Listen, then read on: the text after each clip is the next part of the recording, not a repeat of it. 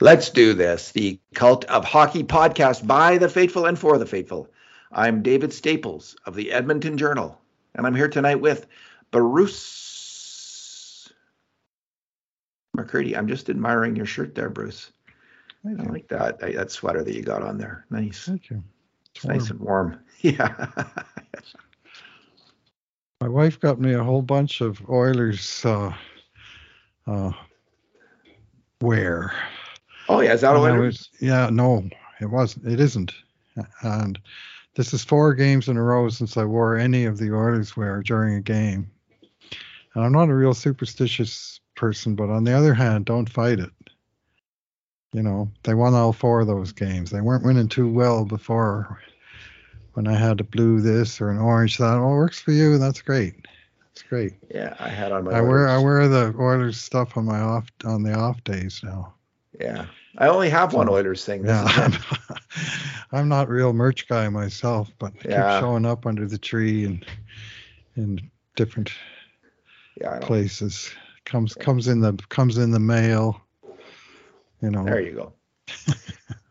Bruce, big win. Big huge win. win. huge win, huge win. Come from behind win against Winnipeg Jets, a really good team in a very tough, hard fought game. A goalies duel. Indeed. The Oilers win three to one with an empty net goal. Because it's a, it really is a big win. We will go with our two good things, two bad things, two numbers, and one conundrum podcast. But we'll go with two good things each. What's your first good thing? Well, I'm going to have to go with the goalie, David Stu Skinner. I thought he responded big time in, in a huge showdown against uh, uh, one of the NHL's best. And he was beaten for one, which I think we'll agree wasn't his fault at the end of the first period. And it was a one nothing game for a long time, and Oilers were pushing, and Winnipeg got a few chances on the counter attack. And if a second goal goes in, this game's probably over. Yeah. And it um, never went in. And Stu put up a nice wall in front of the net.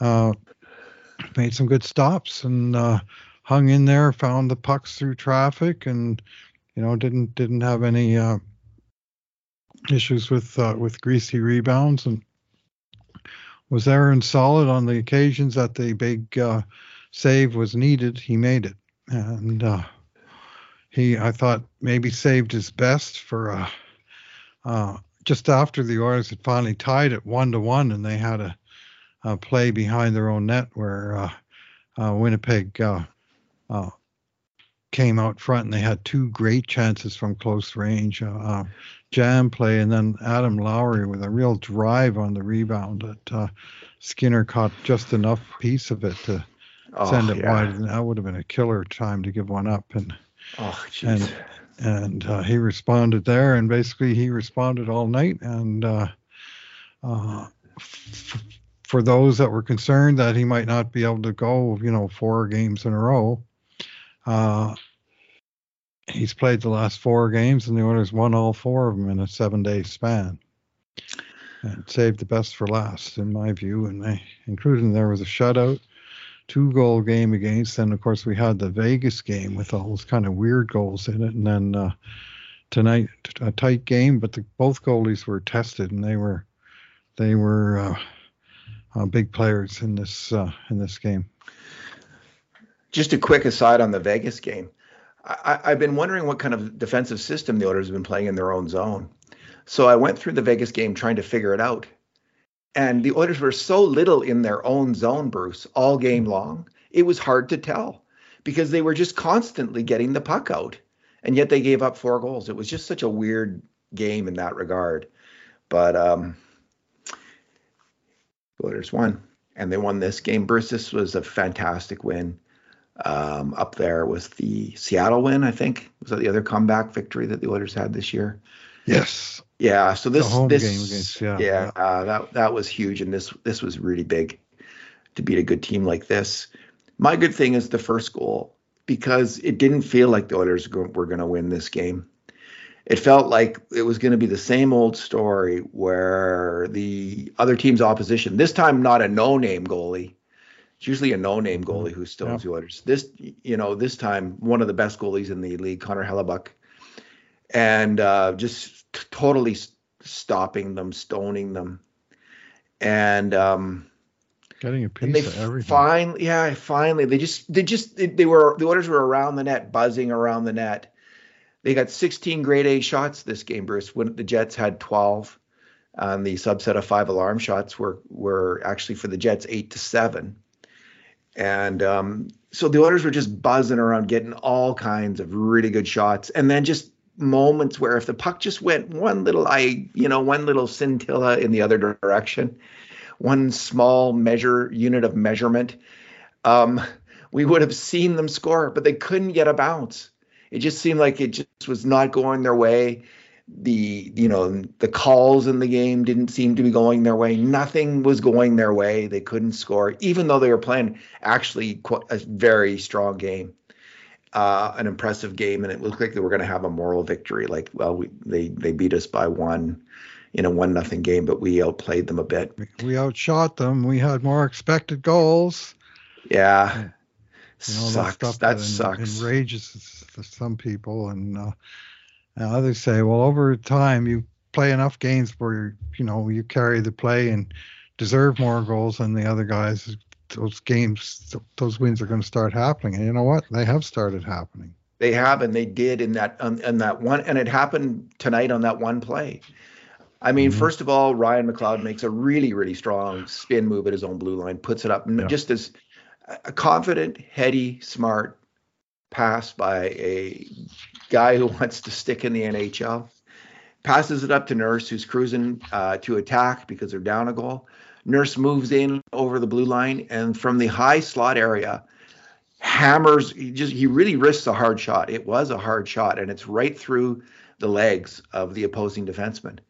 Mm-hmm. And somehow from the high slot, he beat Connor Hellebuyck. He just, it was just at the exact right spot, just above his pad and above his glove. He got a piece of that one too. He got a piece of it and it dribbled in the net. I couldn't believe my eyes that the Oilers yeah. had some good luck finally. It's like, what? Yeah. What is what what happened there? And, and I didn't have a sense at that moment the Oilers were going to win the game. I still thought, oh, geez, it's there's six minutes left to lose this because we've been through that a lot this season where the Oilers can't mm-hmm. get anything done when they have a tie or a lead.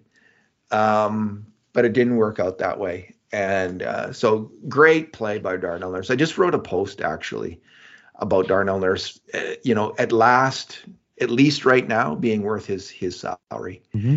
And I know that's some people will never accept that and never believe that.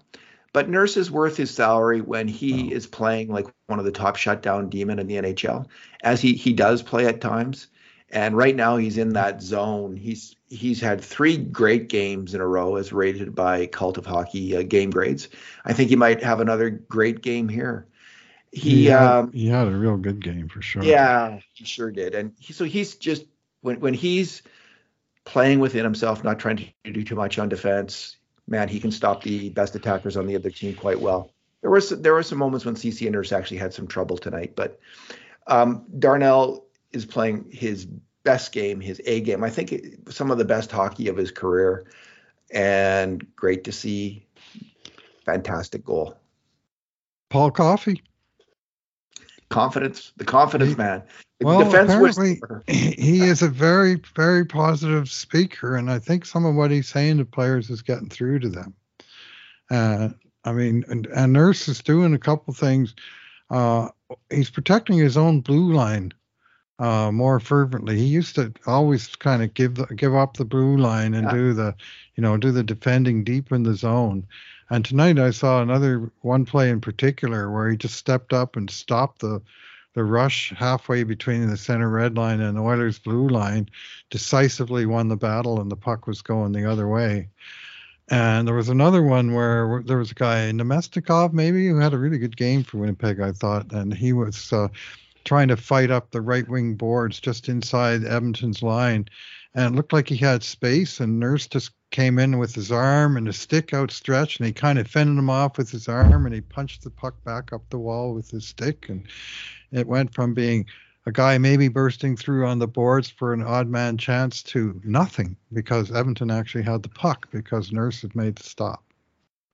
He also made a stop at the side of the net um, on the power play that was pointed out during the broadcast where he cleared away a puck that was just about to go into the net and he, he was in the right spot at the right time and hammered that away. So yeah, it's good to see Bruce. It's and it's coming right at the right time. It is good to see. The Oilers, he needs to play this way. He's he's fully capable of it, and um, it's just it is, it's a fine thing. Bruce, what? Oh, I, I wanted to say on Skinner. Um, mm-hmm. After that first goal, the um, the Jets had eight grade A shots, and four of them were five alarm shots. So you normally expect about two or three goals on that kind of um, offensive output. But that's how good Stuart Skinner was. He mm-hmm. kept the team in when you do expect about two goals to be scored, and um, it, if not more than that, and no goals, none, and uh, good for him. All right. Yeah. Although the expected goals, according to Natural Stat Trick, in all situations was 3.8 for Edmonton and 2.4 for the Jets. So they had Edmonton as you know the better team and deserving of the win. On the other hand, uh, if Skinner had given up two or three goals, as you would expect from 2.4, they're either playing in overtime or they're actually losing that game. But he held them to one, so you know he did as good a job as Hellebuyck did in, in keeping the goals below expected. And of course, the nurse goal, I think we have to record the nurse goal as an unexpected goal. The way Hellebuyck yeah. was playing to let that one in was uh, was uh, uh, a very big surprise, but I'll take it. Okay, your second good thing, Bruce, is yeah, I'm going to go with um, uh, the much maligned Ryan McLeod, uh, who had a, I, not, I won't say a great game tonight, but he had a good game tonight, and he responded finally on the score sheet uh, with an assist, as you've already pointed out on the nurse goal. A very good play, a very nice, uh, strong play to gain possession, to pivot hard inside his own blue line, uh, to make another little move in the neutral zone and feed it to Nurse. And just, you know, you don't think that's necessarily going to be a scoring play, but it was a solid play moving the puck. And when the percentage are against you, you can make a lot of solid plays and get rewarded for none of them. And we've basically been seeing that with uh, with Ryan McLeod, who's got pretty decent underlying numbers. He drives some people uh, including some reporters in this town, crazy with his uh, uh, l- lack of of old style physical play, you know, uh, and uh, he is he does play too much on the perimeter for my liking as well, but he's starting to roll up his sleeves is the impression I've been getting, and now tonight he he got that assist, and that was uh, he was on a line at that point with uh, Mattias Janmark, Connor Brown, and Ryan McLeod. And I said to my wife, "Who's going to score?" Because they had one goal among the three of them all year, and that came last game when Janmark finally broke the bubble. But that was the line in the third period, and when you know those guys were on the ice for the tying goal. And of course, none of them actually scored it. Nurse did, but uh, nonetheless, uh, we'll take it. And then finally, uh, McLeod broke the extensive goal scoring bubble that had been all season, all last year's playoffs, and back into towards the end of last season. I think 36 games without a goal by not beating Connor Hellebuyck, but by scoring from center onto the empty net. And the fact that his coach had the trust to put that guy out there after uh, when Edmonton took the lead, I got to say, I mean, this could be my good thing. The whole last two minutes and 13 seconds, they just took the puck into Winnipeg's end. They controlled it there. Uh, they had a couple. You thought maybe they were going to get a chance to score. Somebody batted a puck down that was lobbed in, uh, you know, but they Winnipeg didn't even come close to coming on Edmonton. And then Edmonton, to their credit, they had the big guys out there looking for, you know, free points. Yeah. And yet they had the discipline to go off on a line change with 30, 35 seconds left. And the McLeod line came over the boards, and it was the right choice. And uh, uh, I'm not sure it was the line, but it was McLeod himself. And of course, uh, Cody Ceci made a play at the blue line to stop a rush, popped it up to uh, McLeod, and he made no mistake. And uh, it's just my good thing is that he's finally scored and got off the schneid. Maybe a little bit of pressure will come off this young guy because uh, he's sure been feeling it and sure been ramping up. I mean, we were giving him some crap here on our podcast last game, and deservedly so. You know, he made a huge mistake on the on the game tying goal, but all of a sudden now in his last six games, he's got four points and you know goal and three assists and you got to start somewhere. Well four points in six games and uh, i think uh, plus two tonight. So uh, over that span yeah you know four points plus one and part of the penalty kill which has really been getting the job done for this last while. So he's getting some positive arrows and so i'm just going to single him out as a good thing that that he scored and that he, you know, played a key role in, a, an important win for the Oilers. My second good thing, Bruce, is the winning goal, and um, it was interesting. That Kulak took a penalty holding the stick. McDavid took a um, penalty where he was interfering. There seemed to be lots of those kinds of plays, and it was interesting that those two ones were signal, singled out. There was it was going on all game, both teams, and you know to call two of them um, was was an interesting thing. Um, Three finally, of, two of them on Winnipeg. Both of their penalties were holding the stick, and one on one on Edmonton. Oh, okay. Well, there you so go. So the clear majority of penalty calls tonight were for holding the stick. They finally McDavid did the wise thing when when his stick was grabbed with he let it go. two and a half minutes left in the game. He just he just thought, okay, I'm just gonna let it go, and there's there's nothing. They got to call it, and they did. Uh-huh because it was he was it was it Vilardi. It was clearly grabbing his stick, and um, mm-hmm. he, he, just it, he just uh, did the. It was a really smart, cagey veteran move by Connor McDavid to let go of his stick like that. He forced the call and he got it. He he wouldn't have got that call, I don't think, Bruce, if he hadn't done that. If he hadn't let go of the stick. So good for him. Anyway, Bruce, the the goal was spectacular. Um, Leon Draisaitl has been fighting it a bit this year. I, I think a bit less than. Uh, I mean, he's he does have 28 points, or let me see, 29 points now. Points, 10 games. goals. 10 goals. You know, it's not his usual pace that we've seen in um, the, maybe last year or the year before, where he was getting like 1.5 points a game or whatever it was, or closer to that. He is at one it's not updated yet at the NHL site, but heading into the game, he was 1.33 points per game. So he's still around that. So his his struggles have been a little overstated. He's actually been playing really strong hockey, generally speaking. He's been one of the Oilers' most consistent players throughout the season. Um, anyway, that goal, though, Bruce, was beauty, beauty. It was one of the great executioner shots um, that we've seen him make. It was a classic, and um, you know the pass from McDavid, where McDavid's cutting into the middle of ice and passes it back, kind of across the grain a little bit, puts it right there, and McDavid slams it home. Fantastic shot, and I do have some numbers. Um, we for the last one, two, three, four, and one quarter seasons, we've been tracking um, Draisaitl's executioner shots, how often he makes them. We so we're tracking type of shots, mm-hmm. and um, he's pretty uh, he's pretty consistent. Although um, in 29-20, I think that was his MVP season, was it not? Yes. He actually had more per game. That was the highest mm-hmm. recorded that we've seen it. He had 0.92. He almost had one a game. He had 65 of them in 71 games. Mm-hmm. Then um, uh, the next year he had 46 of them in 56 games, so a 0.82 point game per game. And then uh, the next year 0.71. Last year 0.65 per game. And this year he's at 0.73 per game.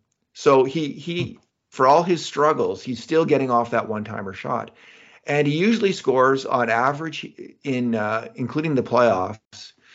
Um, in these last four and a quarter seasons, he scored on 36% of his executioner shots that hit the net. Um, this year he's at 31%, so he's a little below his uh, his average, but not much. And it's fairly it's fairly typical. You know, there's been a few playoff seasons, especially, where he's just been unreal in terms of shooting the puck. But usually in the regular season, he's around 32, 33. This year, 31%. So he really hasn't. Um, you know, for the narrative of Leon's struggles, maybe losing his confidence a bit, he's been hammering that puck pretty good. And um, in two of the last three games against both Washington and um, tonight against Winnipeg, he scored really big goals on the, with the executioner shot, blasting and he it. Got one. He also got one in the intermediate game uh, against um, uh, Anaheim, but it was like the seventh goal in the in the game. But it was also a wicked drive in the Anaheim game in the power play in the third period. Yeah. So, oh, is that right? Let me just check yeah. that. Maybe it's maybe it's three games in a row. Uh, three out of four, not in the Vegas game, but in the other three oh, games of the winning okay. streak. So he has amped it up just lately on it, mm-hmm. um, with the actual um, executing on the executioner shot. So they're right. He's up to seven power play goals now. Nice. After yeah. And five of three. Five of them uh, five of the seven have been on the executioner shot. So not bad. He doesn't get it off at even strength very much.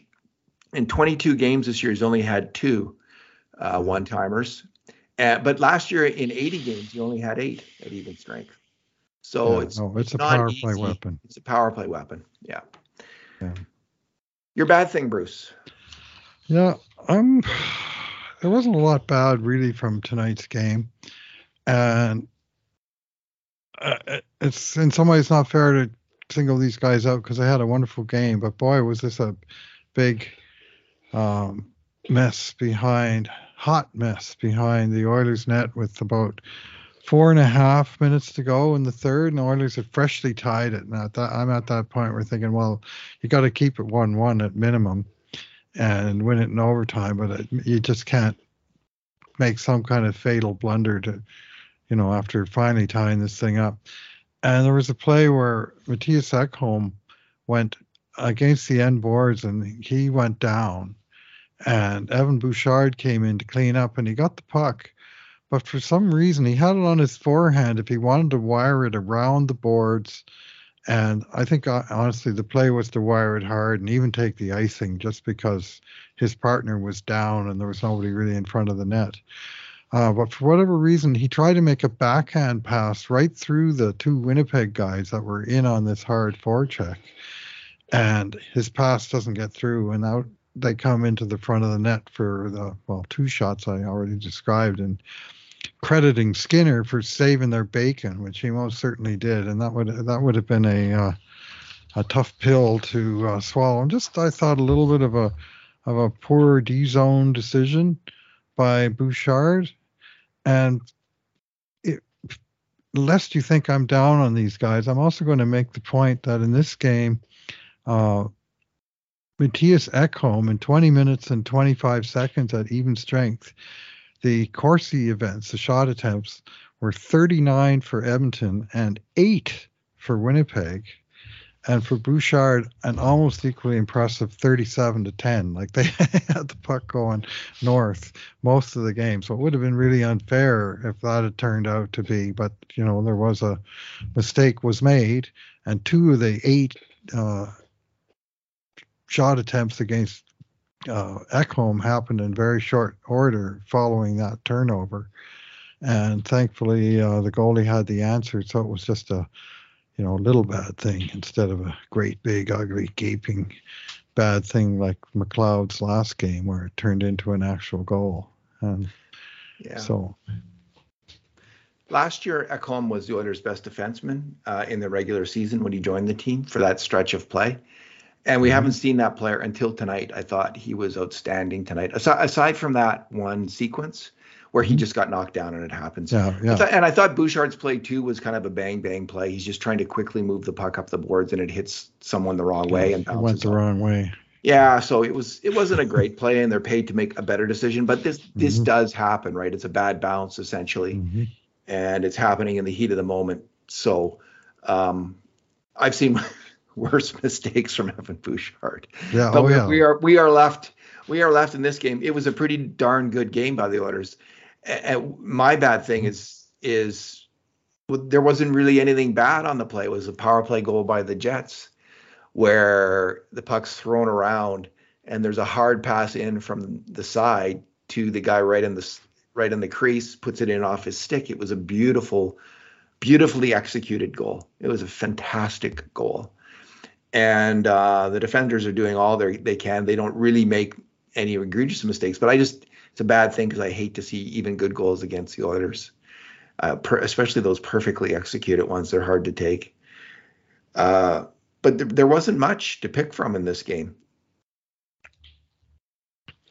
No, no, it was uh, fairly clean, and you know you could find a mistake here or there, and I chose the one that you know when it was one-one with five minutes Yes, left. is I, I agree with you. Yeah, Not the time, but uh, there, you know, there was and and Skinner, as he did on the one, my bad thing, not yours, but uh, uh, uh, you know, all the other ones, uh, he made the mistakes go away with some solid goaltending. So that's uh, that's what you want is your goalie there to help you out when you need it, and uh, he did all of that.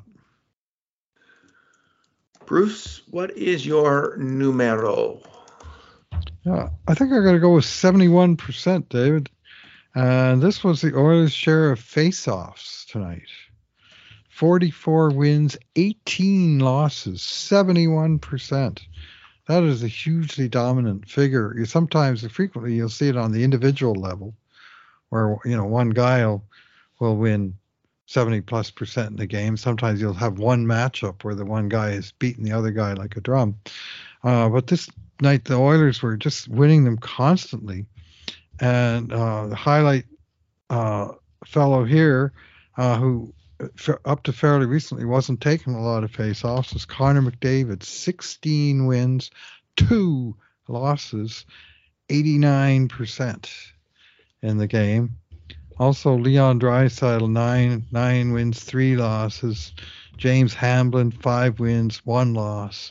That was uh, just uh, uh, they had uh, they had three of their four centers at uh, 75% plus, and McLeod the fourth was seven wins, six losses. So even he was over the you know above the water line, and it was uh, uh, that led to Oilers possession, and the Oilers possession numbers are also reflected in this is my extra extra number. Uh, Okay. Corsi attempts of 69 for 33 against at five on five in this game. Edmonton had more than two shot attempts for every one that they allowed, and they they just had the puck a lot. And to some extent, I suppose score effects in that Winnipeg led one nothing for like 30, almost 35 minutes, I guess. But uh, uh, I thought Edmonton carried the play before the Winnipeg goal, and largely after the Winnipeg goal. Winnipeg got got their chances, but they weren't through long possessions. They were more through counterattacks, and and uh, uh, so the game was closer than that. Um, that stat suggests, but what they do tell us was that Edmonton had the puck a lot, and one of the reasons was they were winning most of the faceoffs. Oddly, the only goal that was scored off of faceoff tonight was the Winnipeg goal when they won the faceoff on the power play and worked it around and got the goal. So those big faceoff number stats don't always line up with what happens in the individual plays that result in goals. But you'd rather win the faceoff than lose it, is uh, my experience. It's one more battle, and it can be a big one. Mhm. Bruce, my number is three. The Oilers are now three points out of the final wild card spot. They have uh, 19 points in 22 games. The final wild card spot is tied three ways by Arizona, Nashville, and Seattle, all of them with 22 points. So, as absolutely horrible as the Oilers' start to this season has been, it's it's um, been quite a good streak lately, and um, they're playing like um, everyone thought they would play right from the start of the year. They've got it going on. I think the biggest thing is McDavid's good health returning, and um, the team deciding not to make so many boneheaded plays on defense to bear down uh, and not give up two on one uh, rush goals against. Those will be the two biggest factors. Anyway, uh, Bruce, they're just three points out, and there's uh, 60 games to go. So don't look, it's don't look it's, now. It's weird to mention. Did someone just win? Calgary. Oh, T- so they tied I it. four points out. Yeah, they tied it with three minutes left, and then won it in overtime. Kadri from Huberdeau and Markstrom. Well, that's fascinating. They just traded Zadorov eh, for a third and a fifth That's a round that's pick. a lot of money. Uh, uh, yeah, for a third and a fifth to Vancouver. So Vancouver just uh, added a, a big, mean, experienced defender for, well, basically for the cost of uh, Anthony Beauvillier, who they traded to Chicago, and they used the cap space immediately to make room for Zadorov. Oh, that's what they did. Chicago they got did. got uh, Corey Perry's salary off the books, and uh, they needed an experienced NHL winger, so they got uh, Beauvillier was offered, so they got him for a song, and Vancouver weaponized that cap space immediately, and I think upgraded from Beauvillier to Zadorov is, you know, I couldn't believe how little Calgary got for Zadorov. To me, he's I, and I, maybe I just see him good, but Mhm. to me, he's just a big, rugged, effective defenseman who can play in your top four and is physical. Like, who wouldn't want a player like that on their team? And uh, but maybe it maybe you know I haven't done the work on Nikita Zadorov. I haven't done the you know the necessary hardcore video review or you know in-game scouting of this player to have a credible opinion. But I've always liked what I've seen of him. He's pretty flashy. And uh, anyway, I thought that was a good trade for Vancouver. And it's nice to see Calgary giving away a good player. So the orders are now four points. Four points. Uh, is that right? Yeah, four points back at Calgary. Anyway, Bruce, they're right in it, and there's Yeah. 60 games to go. So 60 games left. Time to panic. yeah, yeah, yeah. There has been plenty of panic. Well, the coach got fired, right? It's not just the fans who are panicking Oh no. it, there is some panic at the highest levels of the Oilers Mhm. organization. And, you know, I'm, I'm not judging them for changing the coach. I understand why it happened. And, um, but you did get the feeling, whoever was the coach, and I don't want to take Mhm. anything away from Kris Knoblauch, but whoever was the coach, this team, it didn't make any sense that they were losing so much. It was madness. It was like everything going wrong that could go wrong. And then Yeah. that that stopped, and now they're the good team that we expected. Yeah, well, the all along the uh, the the numbers suggest that the Oilers were better than they than they are. You and I were in our analysis spying too many glaring mistakes made by Edmonton that obviously they needed to clean that up. Yeah, But now they've started to clean that up, and the underlying numbers remain. I mean, say tonight, Corsi 69 to 33 shots, 33 to 18, in uh, in uh, at five on five, or 39 to 26 overall. I mean, Edmonton had the better of the play, and the better of the play should mean more wins and losses, and we're starting to see that. Yeah. Their their expected goals, I think, under Woodcroft were actually closer than a, according to our numbers, they were closer than a lot of other people who look at that stat were saying based on their own work. We thought it was a little closer between the Oilers, but we, we still thought they were down about 10 goals compared to what they should have. Under Knoblauch, they have been playing better. They they've been dominating the grade A shots and the five alarm shots, and um, you know, with McDavid flying, that's not any kind of mystery that that would happen. You get a player like that who's starting to play his A game, his triple A game, again, and the Oilers will tend to take off. Bruce, uh, the conundrum. I don't know if this is much of a conundrum or if you've put much thought into it, but um, I ran a poll today on Corey Perry, and should the Oilers do due diligence on Corey Perry was the question. So I'm not asking if they should try to sign him.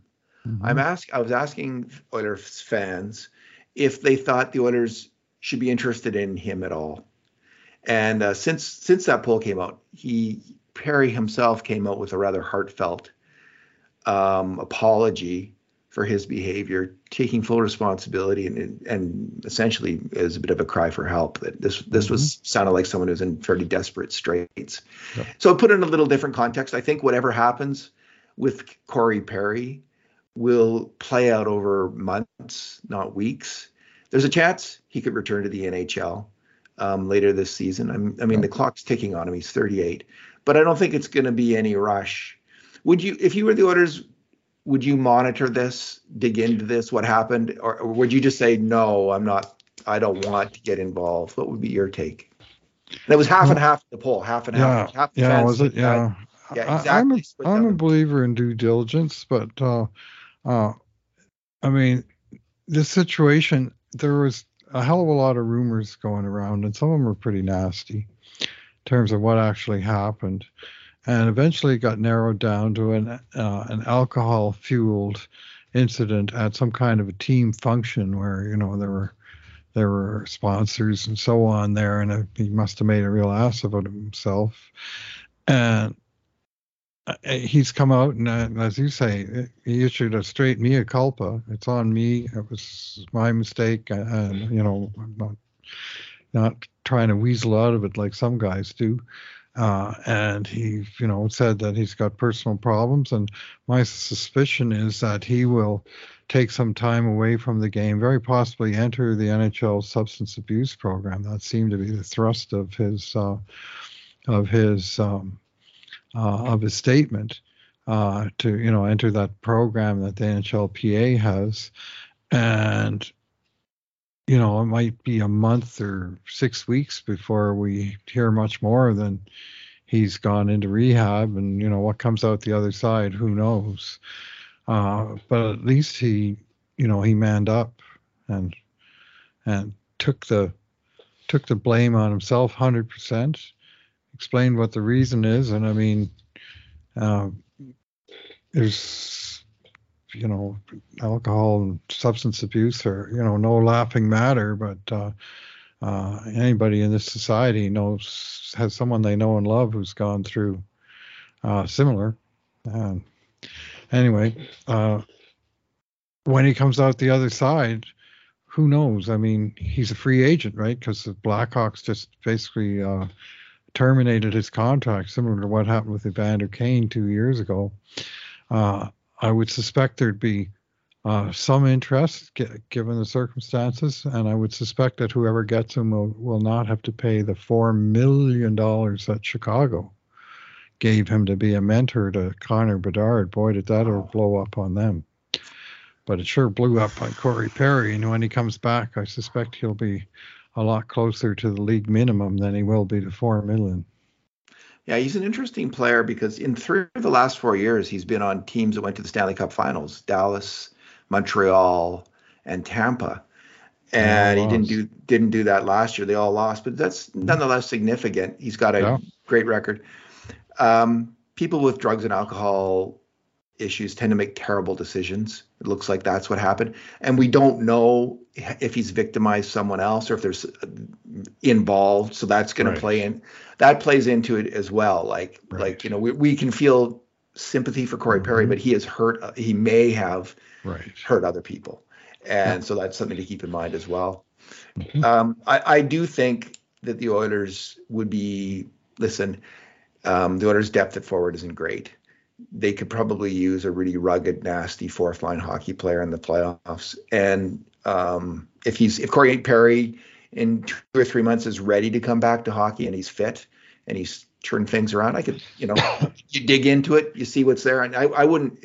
I just I guess I would do due diligence and not shut that door if I were the Oilers because um, um, he's a player. If you want to win, he's a player that might be able to help you win, and that's the bottom line in a in a hockey operation. So, and as a cautionary tale, tale for people who wouldn't give Perry a second chance, you know, a lot of people quite reasonably for for heartfelt and profound reasons were against Evander Kane getting a second chance in Edmonton. There was huge opposition, much more than 50% opposition, I think. Mm-hmm. Can't remember if we did a poll about Kane at the time. I think it was more like a third of the people who were open to it.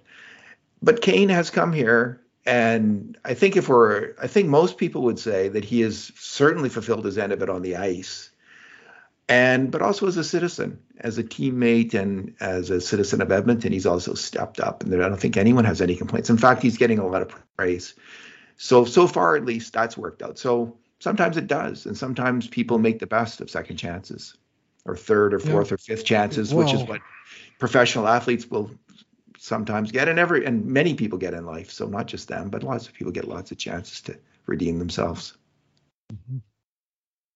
Yeah, and you get the same thing in society. You know, people, you know, do something. They go to prison. They pay their debt to society, and they come out and they turn their lives around. And some of them don't.